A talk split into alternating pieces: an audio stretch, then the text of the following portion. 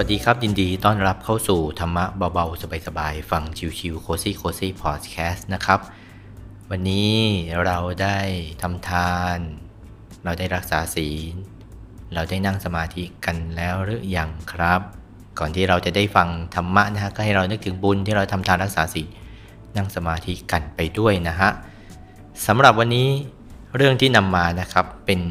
คำถามที่ได้มีญาติโยมสาธุชนนะครับ มา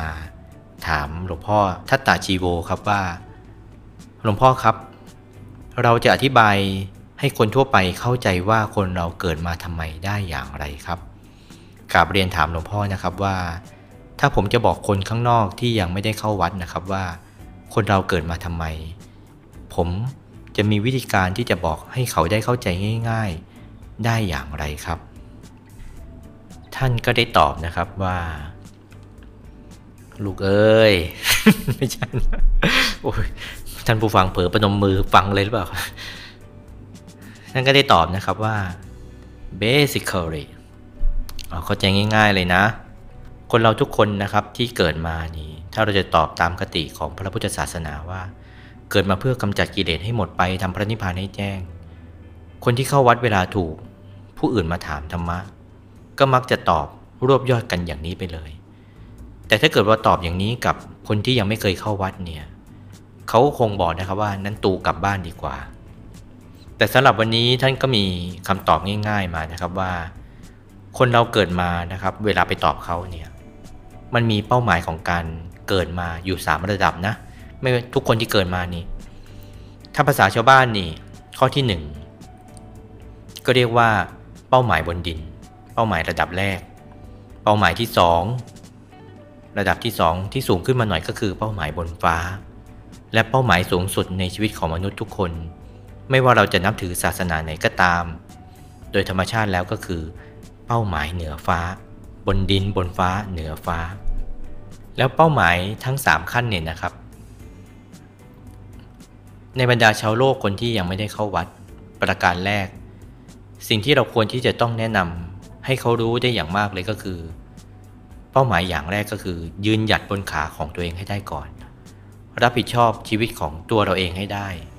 หรือพูดง่าย ๆ ก็คือให้เราตั้งฐานะของตัวเองให้ได้นั่นเอง ไม่ได้ทำตัวให้เป็นภาระของใคร จะต้องเลี้ยงตัวของเราให้ได้ แล้วก็ต้องมีอาชีพที่บริสุทธิ์ เป็นอาชีพที่เป็นสัมมาอาชีวะ เลี้ยงตัวของเราให้ได้ไม่เป็นภาระแก่สังคมถ้าเกิดเราไปเจอใครที่เขายังตั้งเนื้อตั้งตัวไม่ได้ ก็เราก็ต้องคุยกับเขานะฮะว่า เป้าหมายชีวิตของคนเราเกิดมาอย่างน้อยต้องตั้งฐานะของตัวเองให้ได้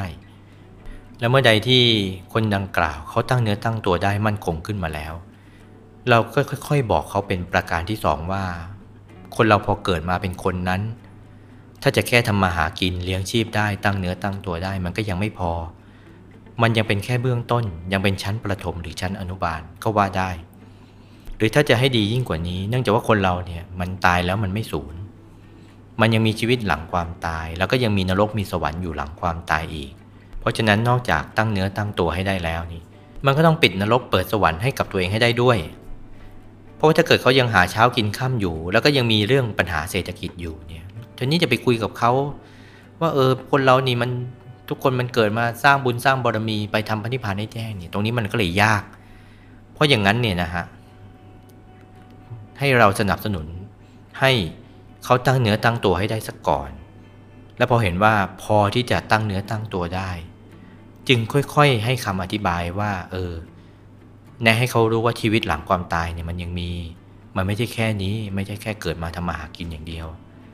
พอเขาเริ่มสนใจจึงค่อย ๆ ขยายความให้เขาฟังว่าปิดนรกทำอย่างไร เปิดสวรรค์ทำอย่างไร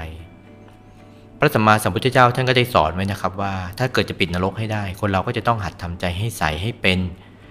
ราะว่าถ้าใจไม่ใสใจยังขุ่นนรกก็จะยังเปิดรอท่าเราอยู่ ในขณะที่ถ้าใจของเราใสมันเลิกขุ่นสวรรค์ก็จะเปิดรอท่าเราอยู่ แล้วเราจึงค่อย ๆ ขยายความนะว่า พอมันได้ที่แล้วเขาเรื่องการเงิน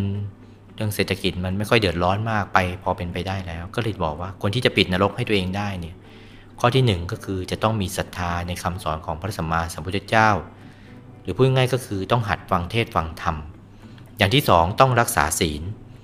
คนเราถ้าไม่รักษาศีล เดี๋ยวก็จะมีโอกาสไปประกอบวิบากกรรมทั้งหลายกรรมชั่วกรรมไม่ดีฉะนั้นวันธรรมดาเนี่ยต้องรักษาศีลห้าให้ได้ ความที่เป็นปกติของมนุษย์ เริ่มแรกเลยก็คือ ทีละข้อสองข้อหนักเข้าก็เข็นให้ครบทั้งห้าข้อให้ได้ ข้อที่สามก็คือ นอกจากมีศีลแล้วก็ยังไม่พอเราก็ต้องทำบุญทำทาน ตั้งแต่โตขึ้นมาเราเอาแต่ทำมาหากินอย่างเดียว มีแต่เอาผลประโยชน์จากโลกมาใส่ตัวอย่างเดียว อย่างนี้มันไม่ได้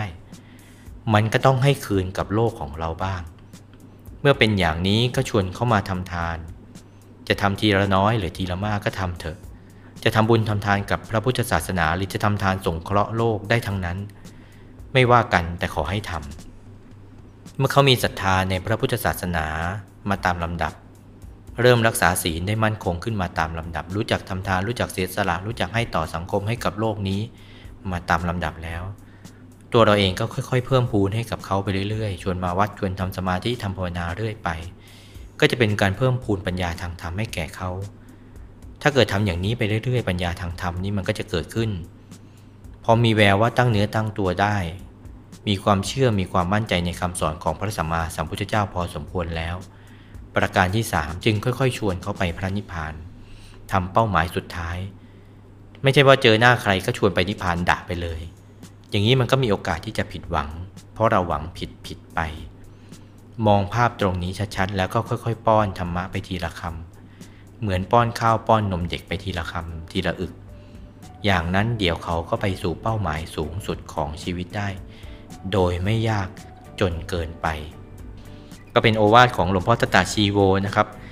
ซึ่งได้เรียบเรียงมาจากรายการหลวงพ่อตอบปัญหานะครับ วันนี้ก็ขอบคุณทุกท่านที่ได้ติดตามธรรมะเบาๆสบายๆฟังชิวๆ cozy cozy พอดแคสต์นะครับ ก็ถือว่ามาทวนธรรมะกันนะฮะ วันนี้สวัสดีครับ